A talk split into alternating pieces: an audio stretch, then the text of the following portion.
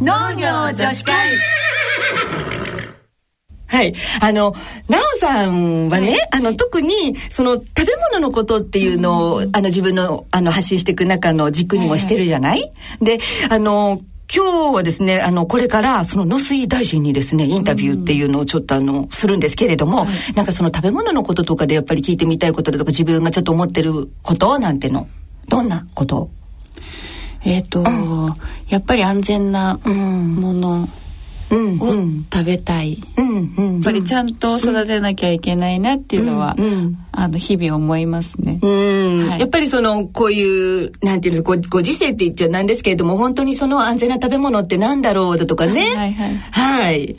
じゃあ、そんなことも、えっ、ー、と、含めて、えー、続きましては、林義正農林水産大臣へのインタビューの模様をお聞きいただきたいと思います。はい、あの一番最初にまず大臣にお伺いしたいのがまず政策としてのお話として伺いたいんです、うん、あのその攻めの農林水産業というその言葉自体非常にインパクトがある強いものだと思ってるんですけど、うんうん、そのあたりのこと大臣のお考えとしてお伺いしたいです、ね、これはあの最初にこの、えー、職を拝命した時に総理からね、はい、直接ご指示があって、攻めの農林水産業をやってくれと、はい、でなんかこう守るっていうイメージがね強いわけですよ、はいで弱いから守ってあげなきゃいけない、うん、実はそうではなくて非常に潜在力があってですね、うん、しかもあの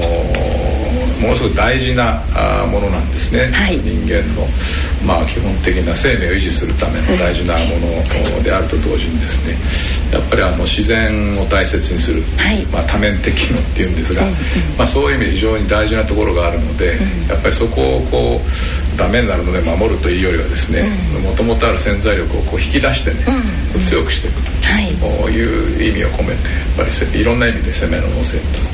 使わせていただいてるんですそうですか、その攻めの一環としてですが、うん、あのその女性が非常にその農業に関心を持つっていうことが今、こうだいぶこう盛り上がってきてる。でそこで私たちもいるわけなんですけれども、はい。はい、あの農業高校の生徒さんも女性の方が今多くなってる、うん、そうなんです、はいはい、でその女性の力ってやっぱり農業にこれから絶対必要なんだろうなとっていうことを私たちはいつもこう自分たちもそうよって言いながら言ってるんですね、ね。はい。まああのもうおっしゃる通りでね、うん、えー、まあ男女雇用均等っていうことになってもしばらく経ちますが、はい、まあだけどやっぱりお買い物に行くとかね、うん、え献、ー、立を考える、はい、これやっぱり女性の方が得意なんですね、はい。えー、私もこの週末ちょっと休みだったんで何か作ろうかなと思ったけど、えー、結局カップラーメンなんか買っ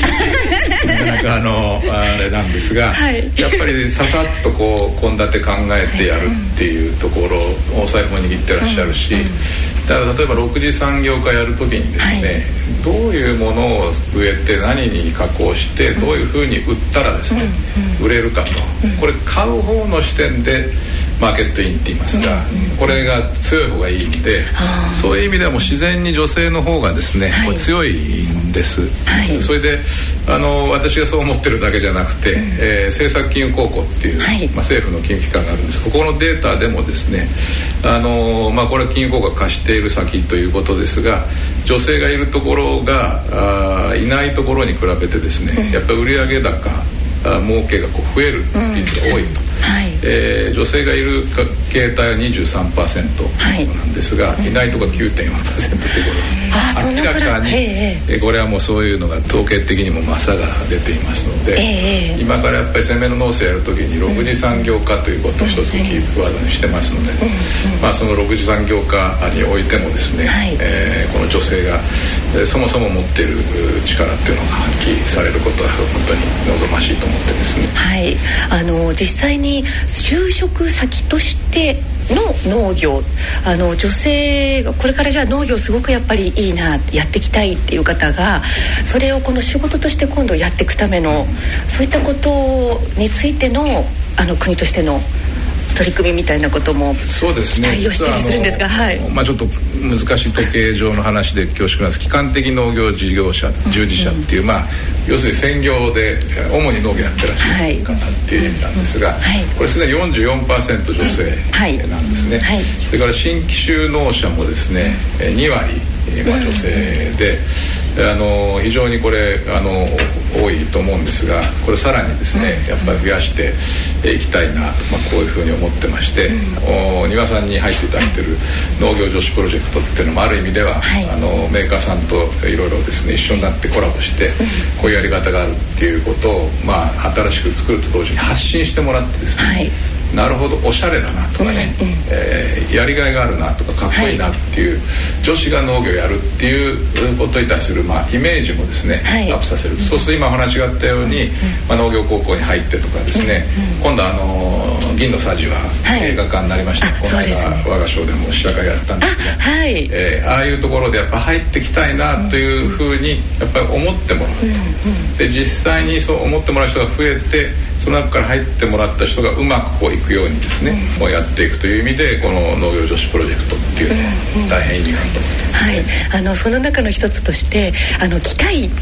トラクターやコンバインですとか、うん、ああいったものって今までやっぱりさんちゃん父ちゃん兄ちゃんじいちゃんがやってて、うん、女の人はどうしても苗箱を運ぶサポートに意外とそっちの方が力が必要だったりするんですね。うん、であの私があの3年くらい前から実はあのじゃあ機械は女の人が使えた方が絶対いいんだろうなと思い始めて、うん、あの今一生懸命機械を乗って勉強してるんです。だけど難しいんです。難しいのが何かっていうと取扱説明書やあと実際にその教えてくれる方ですとかそういったことがなかなかこうないなというふうに今思ってるところなんです。やっぱり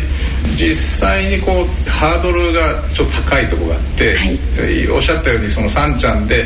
男性がやるっていうのが前提でいろんなものできてるんで、はい、やっぱり女性が入ってきた時にもうちょっとカラフルなね、農業機械になるとかマニュアルが使いやすいとか、女性の視点でやってもらうっていうのは非常に大事だと思うんですね。それで確かこのプロジェクトではダイハツさんと一緒になって、えー、そういうところもあの検討していただいてると聞いてますけども、はい、そうするとそんなにそのもともとのね、うん、えー、男性と女性で機械の操作性に対して差があるとは思えないんですね、はい、だからそれはそのもともと男性が使うものだっていうことで来てたところをこう女性向けに少し変えることでかなり変わってくるんじゃないかと思いますけどね。そうですね。はい。楽しみ。です楽しみ。はい。えっ、ー、とそれではですね教育食育ということについてその農業が関わることによって非常にこれがやっぱりあのいいんだよねっていうようなことを実はあの庭さんも私も、うん、あの農農家でとか農村地帯でやっぱり生まれて育ってますので、はい、あのお米って、うん、あの種もみからこんなふうになるんだよね、うん、だとか、そんなことは実感として実は知ってるんですでそうじゃないあの人たち子どもたちもたくさんいる。でそんな中でこの農業が教育に関わることっていうこともこれからすごくやっぱり大事なのかなというふうに考えたりするんですが。そうですね、はい、あの昔昔っつってもそんなあの10年20年の話だと思いますけど、うん、カブトムシがね、うん、えー、死んじゃって動かなくなったら、うん。ママ電池変えなきゃって言ったっていうねまあ都会の子供のね話ですけどもだやっぱり実際に自然の中に囲まれてその暮らしてると分かるんですね、カブトムシがどうやったら長生きできるかさえあるとかですね、はい、えー、ちゃんとした温度のところに済ませるとかね、でこれ農業も一緒で、やっぱり自分で体験するとですね、あこうやってできるんだと、で食べてるものはこういう形してたんだ、みたいなですね、はい、ところに、まあ、気づいてもらうっていう意味で食育とかこの、はい、教育ファームってのは非常に意味があって、はい、でそれからもう一つはですね夏休みにこの体験で1週間とか2週間とか行くとすごくね元気になるらしいんです子供がね。そういう帰ってきた親御さんが、目を見張るようにですね、朝自分から起きて、で自分でああの歯磨いてね、で挨拶もするようになった、はい、だからもともと人間の体内時計と合ったこうことを一番やってるのは、まあ、脳だと思うんで、まあ、そういう意味でも非常にその若い子供の頃にですねいろんな参加をしてもらうっていうのは非常に大きな意味があるんじゃないかなということと、まあ、銀のさじをこの間見たんでちょっとイメージが残ってるんですが、はい、やっぱりいろんな人が手をかけてもらって生産者流通それから加工ね、うん、それであの我々食べさせていただいてると、うん、特にですねあの豚丼っていう名前の豚が生まれてくると、はい、あの主人公が見てですね、えー、このえー、それを最後、まあ、屠殺してね食べる、だからそういう命をこう我々頂いてるっていう気持ちをちゃんと理解してですね、まあ、食べるいただくっていうことが子供の頃から分かってるって大変大事だと思いますね。あの農村地帯で育った子供とあ丹羽さんもそうですね。あとその都会で全くそれが知らないで育ってる子供それがうまくこうあのそういうことが分かるようになるような仕組みもちょっとできるとよかったりするんですかね。そうですね。やっぱり、はい、あのお互い交流して、うん、こういうふうにできてるんだとでこういうご苦労されてるんだと、はい、いうことは分かるのと、うん、今度は、この農家のお子さんたちが都会行ってまた学ぶこともね、あるだろうしこういうふうに売られてるんだとかそこは6次産業の気づきに、まあ、つながっていくといいと思うんですけどね。はいあの先ほど大臣がおっしゃったその農村農業の多面的機能っていうことについてちょっとではお伺いしたいと思うんですけれどもあのちょっとそのあたりをそうですね。なんか多面的って、はい、あの六角形とか八角形とか、えー、みたいなイメージがあるかもしれませんが、はい、いろんなあ役割をを担ってもらってるという意味なんですね。だからあの食べるものを作って食べさせていただいてるっていうのは以外にですね、うんうん水を溜めとくっていうのはですね水田に水が溜まっていることによってあれ全部荒れ地になったらダーッとこう、えー、降りてきちゃって洪水や土砂崩れが起きると。それからやっぱりあの生き物がたくさん土壌とかね、はい、メダカだとかそういう生物の多様性っていうのがありますし、はい、それからまああのやっぱりその都会の東京砂漠なんて言いますけども、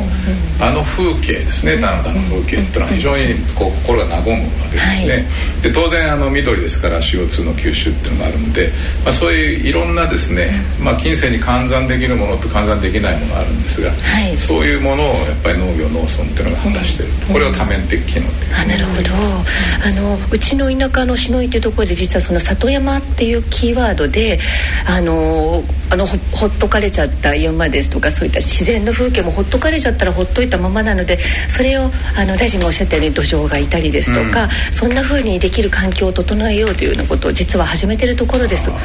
そして丹羽さんはあの、エネルギーのことなんかも今度田舎のヒロインズっていうようなあの取り組みも実は NPO でしてまして。田舎のヒロインズ。ヒロインズ。はい。NPO 法人の女性の組織があって、その副理事長をさせていただいてるんですけれども。楽しそうですね。はい。あの田舎田舎というか農家はあの食べ物も美しい景観も、あとエネルギーも作れるっていうことであのこれから再生可能なエネルギーも、あのそうやってあの地方地方で作っていけるような活動を今から勉強会も含めてやっていこうっていう感じです、うん、エネルギーを生み出す農村で生み出すということについては大臣はどのようにお考えですか、うん、そうですね、はい、明治とか江戸時代ぐらいまでね、はい、遡ると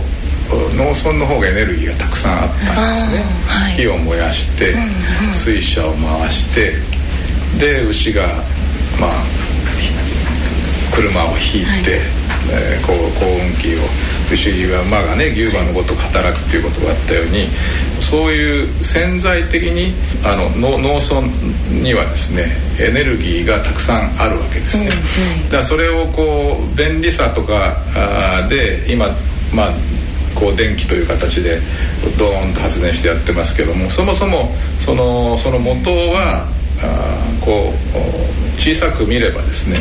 農業農村にはものすごくエネルギーの、まあ、ポテンシャルがあるので、まあ、そこを実は利用していこうっていうことであの去年のね、はい、国会に法律を出して通していただいて、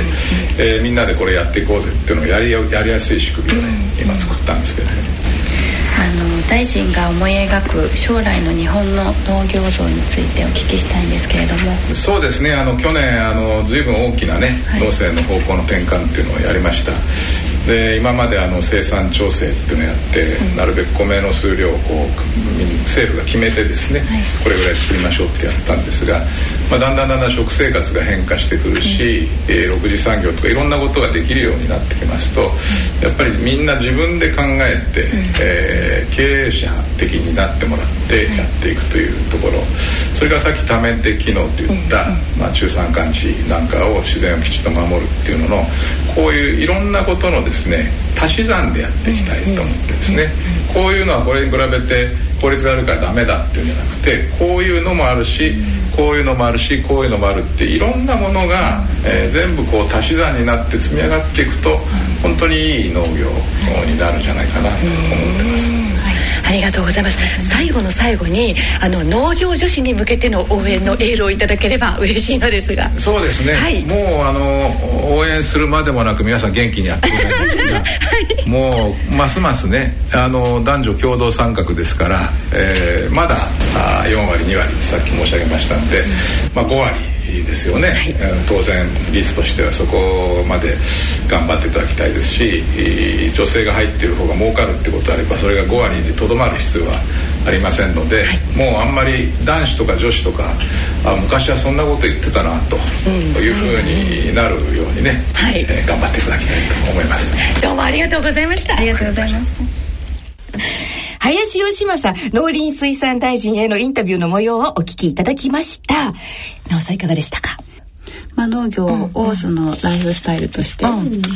あのなんだろう生活の中に農業があることが、うん、なんかやっぱりこう豊かなことなんじゃないかなと。あの私たちはあの身近に農業を感じながら、うん、共に食べ物を育てるっていうことを豊かにしていくことが大切だなっていうことは思いました。うん、あの国の政策は国の政策であって、ね、私たちができる身近なことからっていう、はい、草取りからって感じですね。とかね、そうね。はいということでございました。はい。ラジオ日経特集農業女子会。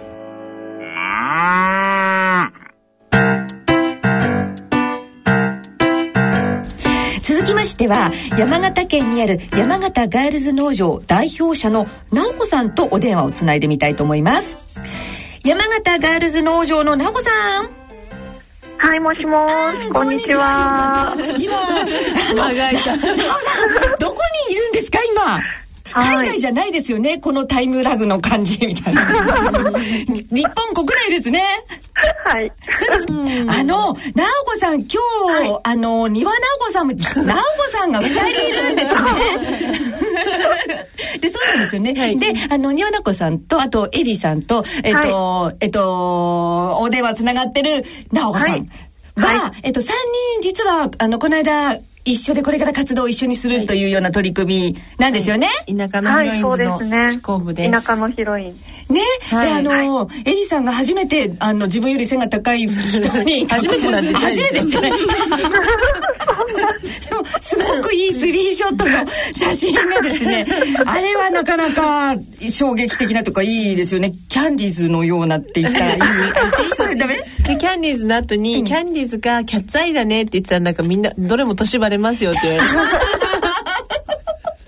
えっと、あ、すいません、そんな感じで、あの、今日じゃあその、ちょうど今、モンベイさんでちょちょうど、はい、えっと、会議の合間を抜けて今お話をしてくださるということなので、はい。あの、じゃあ早速ですけれども、はい、その山形ガールズ農場、こちらの方のまずご紹介していただきましょうかね。はい、わ、はい、かりました。はい。はい、まず、山形県ですよね。山形ガールズという、っていうぐらいですか？はい。はい。女性だけが働いている、えー、生産法人になります。はい。はい、えっと、生産から、まあ、加工品サービスまで行っているんですけれども、はい、生産しているのはお米5種類作っています。つや姫、つや姫。つや姫。つや姫美味しいですよね、あと？あとあの香り米。っていうポップコーンのような香りのする、うん、ちょっと珍しいお米を作ってます。はい。それ他にも、ミルキークイーン、はい、ちょっと特徴のある種類を作るようにしてます。はい、あのそもそも、はい、どういうふうに始まったんですか？あの私は農家の三姉妹の末っ子なんですけれども、はい父が農業をやっていて、はい、えーと、私も農業をやるというふうに、ん、まあ、10年ぐらい前になるんですけれども、うんうん、戻って農業を始めたんですがそれで3年経って、うん、えっと、国立ファームっていうあのちょっと変わった代表のいる、国立ファームグループというところと出会って、でそこといろんな、えー、関係を持つようになって。それから2年後に農業をやりたい女性集まれっていうことで、社員を募集して、女性が、えー、どんどん増えていって今5人になってると。なんかすごくこう順調にいい感じで聞こえるんだけどでもその女性集まれって言った時に比較的、うん、えじゃあやりますって言った人がすぐ集まったんですか？少なかったですけど、うん、でもいました。10人ぐらいはいました、うん、本当？あのちなみにどんなふうにお声掛けしたんですか？あのガールズ募集ってポスター作りました。ポスター作って、うん、えっ、ー、とウェブでも募集をしましたし、あと農業人フェアっていう、うん求人のフェアでも募集をしました。女性だけでって思ったのはどうしてなんですか？あの農業やりたい女性がいるのに、うん。うん、あのやる場所がないなって思ったからですね。あの農業人フェアでブースを持ってこう行ったんですけど、うんうん、いないだろうなと思ったんですそんなに、うん。うん、あんまり期待はしてなかったんですか、うん、期待してなかったんですけど、うんうん、気が付いたら女性がずらっと並んで、うん、っていうのも他のブースでは女はいらないって言われるって。はあ男性を探してるんですっていうふうに女性は本当にやる気あるの？とか、うん、あの続けられるの？とか、うんうん、農家にお嫁に行った方がいいんじゃないとか、うん、言われちゃって全然あの、聞いてくれるところがないっていうところもありましたね。それは生の声っていうか本当にやりたいけどっていうのはあるんでしょうね。あの、うんうん、えっ、ー、とね、うん、農業女子フォーラムっていうのをやったんですよね。うんうんうん、あのひろこさんとなほさんと私で。はいうん、で。その時に、うん、あの最初声掛けがあった時に、うんうん、園芸高校そうですそうです。は78、割希望が女性だって今、うん、そうそう、ね、そうなんですよ、本当に。言ってましたよ、あとそうそうあの農業高校に入学してくる子も女性の方が多いって、うんぐらいあの、興味と関心と本当にやってみたいって方が増えてるんですよね。うん、そうですね。だから私たちガールズ農場のスタッフも、農業高校出身者、うん、農業大学校出身者が大4年生大学の農学部の出身者がほとんどなんです。えっと、ちなみに、えっと、直子さんは、はい、えっと、ご出身が横浜国立大学出身、そうです、うん、はい、うん、私だけ農学勉強してないです。全くね。だけど、はい、まあ一応お家ではやってたよっていうようなことですよね、はい、へえじゃあでそんな感じでじゃあ声をかけて女性だけのあのメンバーができました。はい。でそこからどんなふうに始めてったんですか？そこからの生産から始めているんですけれども、うんうん、お米あの漢方薬を使って農薬を使わないような栽培方法に取り組んだりとか。漢方薬？はい漢方薬を畑にまく方法でへ 虫が逃げていくっていうやり方をやったりとか、うんうん、あのスイカを作るにしても、うん小さな小玉スイカだけを作っていくとかいうふうな生産から始めています。それ何を作るっていうのもみんなで相談してるの？あほぼほぼほぼ私が最初は決めてやってきてましたね。契約栽培でスイえっ、ー、とナスとかキュウリを作ったり、里芋を作ったりっていうこともやってきたんですけれども、今は少し絞り込んで生産の方はお米とスイカの2本柱にしてます。理由は？うんそうですね。たくさんの種類があるとやっぱりその作物ごとに全く作業スケジュールが違うし技術も違ってきたりするので、たくさんの人を雇用してやっていくっていう風になった場合にはやっぱり単一の品目の方が技術の伝達がしやすいっていうところがあると思います。ただあのつや姫をこれからオーナー制に切り替えていこうと思っているので面積あたりにだいたい、えーと、125平米のオーナーに一口なってもらって、うん、そのオーナー様用にお米を作っていくっていう風なスタイルに変えていきます。あとは、サービス業としての農業の可能性に着目していって、すごいいいと思う、はい。イベントを実施するっていうこともそうなんですけど、うんうん、畑は人参をこう育てるだけの場所じゃなくって、うんうん、その人参を売ったら1本100円にしかならないかもしれないんですけども、うんうん、そこで収穫する体験ができる場所だったりとか、うんうん、育つ様子が見れる場所だったり、勉強というかなんでしょうね。学びの場にもなるような場所だと、そうですか。じゃあそんなアイディアもいろいろね。はい、はい、考えながら。はい、なんかあの一つ面白いものを見つけたんですけどメイド付き農園というのは何ですか？はい。メイド付き農園も、はい、あのサービス業の一つとしてと位置づけているんですけれども、うん、私たちが畑のメイドとしてお客様の畑を管理させていただきますっていうサービスなんです。メイドの格好はしないでしょ？私たちのメイド服はつなぎか チェックシャツです。なるほどね。だからネーミングとかそういうののこの面白さだったり、やっぱりこれ発信力ですよね。そうですね。面白く、うん名前を考えて、そういう視点もあっていいと思うんですよね、ちょっとふざけてるっていうふうに思われるかもしれないんですけどなんか農業真面目にやりすぎてるんじゃないかなっていう。あのね楽しくていいんですよね。どうしてもやっぱり農業大変なものだとか真面目にやんなきゃっていうのがこう、ね、年年代的にもっていうかちょっとあるじゃないですか、楽しくていいんですよねそうだと思うんですよね。失敗したっていいじゃんって思って、いい部分もあると思います。なんかすごくよくない？その失敗したっていいじゃんっていうのものすごく私女性的だと思う。女の人っていいじゃんって別に。男の人って失敗するのすごく嫌がって。まああんまり男の人ねあんまり言っちゃあれだけど。女子会一応女子会だから。えっともう一個えっと女子大生プロジェクトっていうのこちらは？えー、はい、あの女子大生に限っての農業体験をやってきてます。はい、もう、うん、あの男子学生は来てくれるなという企画なんですけど、まあ女子会を畑でやってるような感覚ですね。えー、男性ででもいませんか？どうしてもダメですか？っていう人とか。たまにありますね。勇気のある男性がね。そう。そうですね。うん、やっぱり母となる女性にこう、畑に触れてもらいたい、農業を見つめ直してもらいたいという思いがあって、女子大生、きっと母になる女子大生に絞ってます。素晴らしい。本当ね、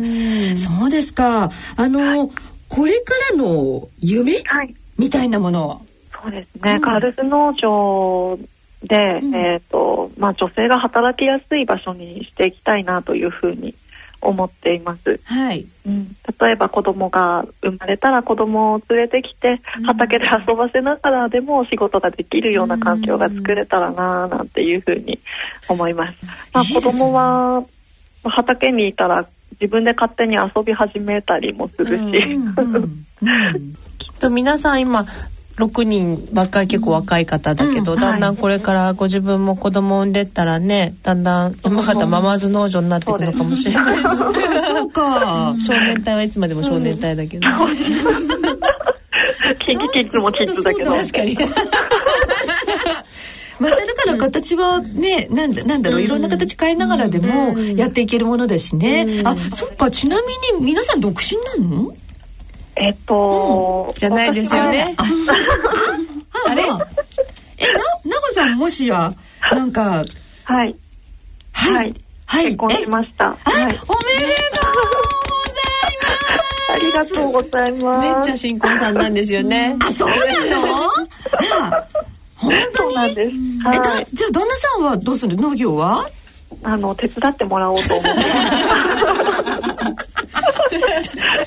私のお手伝いです。すごそうですか。なんか、はい、いやこれからの形やっぱり変わっていくよね。女の人があの主体になってやって旦那さんヘルプで手伝ってもらってすごいな。いい。ね、そういう形も、ね、あっていいんじゃないかなと思いますね。ねいろいろ。結構合コンの申し込みとかないんですか？合コンの申し込みたまにありますね。やっぱり。そうそう。でもこう、あの、ガールズどんどんこう強くなっちゃって。そうね。あの、ちょっと前後したけど、力仕事なんかで、なんか大変だなって思うようなこととかはありますか、はい、力仕事はやっぱりお米とか重いなっていうのは、ね、思いますよね、うん、でもだからこそこう、機械を上手に使ったりとか、軽トラの運転とかね、めっちゃうまくなりますしね、工夫次第でそこは軽減していきたいところです。ちなみにその機械のこととかってどんなふうにみんな覚えてたんですか？えーと、うん、実践ですよね、うん。うん。うん、トラクターも、最初は乗ったことない状況から教えるんですけれども、うんうん、まあそれを、まあ、徐々に教えていって1年目は乗らせないんですけど、うんうん、2年目から少しずつ乗せていきます。その例えば直子さんが一番最初にそれを自分が乗れるようになった時のこと。私はもう10年前なので。もうベテランですもんね。そうですね。父が教えてくれましたね。一番の先生でした？お父さん。そうですね。身近にいて、うん、優しく教えてくれました？優しくですか、うん、ないです。あの、ね、やってみろって言ってそれだけです。あのひろこさんがね、うん、あのイケメンインストラクターに農機具の使い方を一から教えてもらったんだって、はい、最近いいよね。もうねもうワクワクしちゃって。すごい素直に返事も「はい」って言えるんですよ。素敵でしょ？あの父親だと「え？っ?」っていうところを「はい」って。言えるんですよね。あの3人でやっていく取り組みのことなんかもちょっと直子さんの方からもちょっと伺おうかな。うんうん、ねあのこの間新しく、はい、はい、はい、副理事になられて、はい、はい、どんな感じですか？今年は。はい、田舎のヒロインズに入ってまだ浅いんですけれども、うんうん、エリさん中心にこうこれから私たちは長もっと長く生きていかなきゃいけないのでその間に未来の次世代のためにやるべきことをやりたいなっていうふうに思ってます。具体的にですとエネルギーの問題に目を向けていこうというふうなことを考えています。うん、あの山形は随分盛んに取り組まれてる、はい、そうですね。そうですね。木質ペレットも工場がありますし、うん、ペレットのストーブの工場もある。うん、ボイラーも美術館そのものを木質ペレットのボイラーで運営していたりとか、うんうん、はい、剪定紙を使った発電所っていうのもありますので、うん、もうすでに始まっている取り組みをまずは知っていただけるようにしていきたいと思います。はい、あのすごくやっぱりあのエネルギーのことって大事なことだと思うので応援してますので。はいはい、ありがとうございます。直子さん。はい。あ、よかった。えっとね、えっと、もう、もう一個ちょっとお伺いしたいことがあるんですよ。あのね、あの、女子から始める農業改革っていうキーワード、はい、ますか、理念。はい。で、これが、あの、その、ご自分の中の基本にあるということなんですですけれども、はい。このあたりちょっと教えてもらえます？はい。はい。あの、農業は男性の仕事っていう風なイメージが強いと思うんですけれども、うん、実際は農業をやっているのは統計上は半分は女性です。うん、で女性がもっと主体になって農業を、えー、やっていくということで女性らしく可愛らしく農業を変えていきたいなというふうに思っています。それがもうそれそれですよ。それに尽きるよね。いやすごいこと今言ってもらっちゃった。なんでここにいないの、ね、ここここみたいな。そっち楽しそうです。いやでも本当にそうですね。まあ、女子から始める農業改革でやっていきたいことっていうのが、はい、農業をきちんとビジネスとして成り立つようにしていくっていうことが大事だと思っています。そこに、まあ、女性らしい商品開発っていうものも踏まえながらやっていきたいと思います。あの、ただ楽しいだけじゃなくってってことですよね。そうですね。きちんと利益を生むところは生んで、それを還元して地域が回っていくような農業をしていきたいなと思います。直子さん、はい、その山形ガールズ農場の方なんですけれども、はい、あの利益って言いますか、だいぶ、はい、だいぶこういい感じで回ってるんですか？えっとですね、今ガールズ農場は5年目になるんですけれども、まあ、まだまだですねもうちょっとだと思います。あの今は地域おこしにもなっているということで、地域おこし協力隊をやらせていただいています。そういうあの補助を受けながらなんとか成り立っているんですけれども、そこから早く独り立ちをしたいので、まあ、そこをもうちょっとだなっていうところですね。えっ、ー、と、とにかく頑張ってらっしゃる、えっ、ー、と、山形ガールズ農場。えっ、ー、と、こちらはホームページがえー、とありますよね。あなんかすごい素敵なホームページなんです。皆さんのメンバーの方々のあの経歴なんかも載っている、はい、あの、はい、ホームページですのでご興味のある方といいますかもうぜひ応援したいって方でしたりあのこちらの山形ガールズ農場ホームページこちらの方を検索していただくといい感じですね。はいぜひご覧になってくださいフェイスブックもありますねはいフェイスブックは山形ガールズ農場チャンネルというフェイスブックページ作ってます。わかりました。あ、はい、私後でいいね押しときます。はい、お願いします。はい。あのお仕事の最中にどうもすいません、はい、ありがとうございます。ありがとうございます。はい、ありがとうございます。農業女子会。えーと、今日ももう賑やかにもうまだまだ話したいなことがたくさんなんです。けれども、えー、ラジオ日経特集農業女子会、そろそろエンディングのお時間となってまいりました。さて、えっ、ー、と、今年、まあ始まったばかりって言っても、ちょっと、えっ、ー、と、4分の1ぐらい経ちましたけれども、どうですかね、これから。どんな感じで？なおさん。はい。えっ、ー、と、うん、私は今今まで通り野菜を、うん、いろんな季節ごとの野菜を作りながら、うん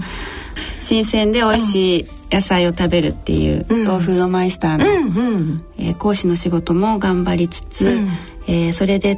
作り上げた体で、えー、元気にトラスロンもやって、うん、記録を伸ばしていきたいなって思っています。あのこの間ね、な、お、さんのあのロフドマイスターのあの、はい、あのセミナーに出たって方と私一緒になったの。すごい良かったって。本当ですか？うん、やってほしいって呼んだら来てくれるもんなの？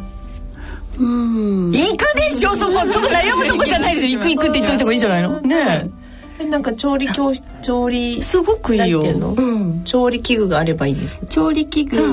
もローフードなのであの電源があれば大丈夫。あ本当？へえ人数は問わず？人数は問わず。まああの材料が確保できれば、うん大丈夫あらだってなおさん教えてくれるんだったらなんかいいよね。ねうんうん。また忙しくなるかも。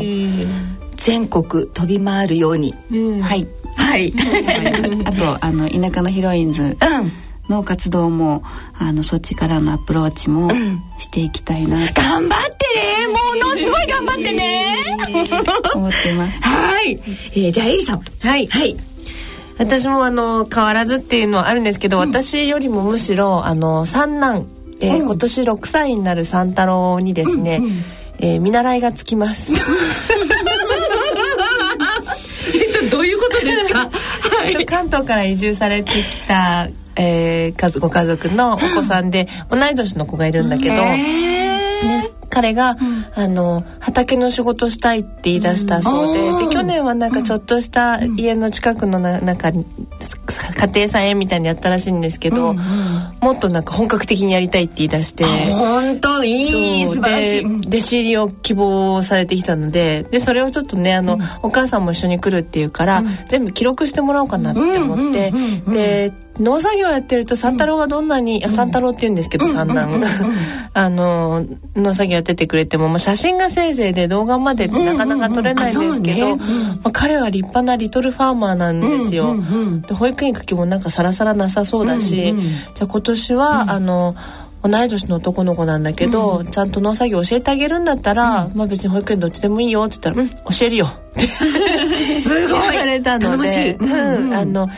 ちびちゃん同士による田んぼ学校畑学校が。すごいいいね。見たいでしょそれ。いや見たい見たい。すごい楽しみ。じゃあその話ちょっと楽しみにしてますね、はい、次ね。はい。えっと私はですねあのー、実はこの間ね里山座談会っていうのを初めて開いてみたんです、うん、何かっていうとあの篠上に来てみたいっていうなんかアメリカからそんな人がいてそれであもう全然ウェルカム。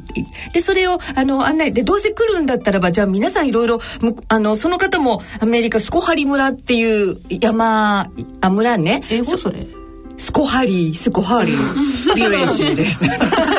でねで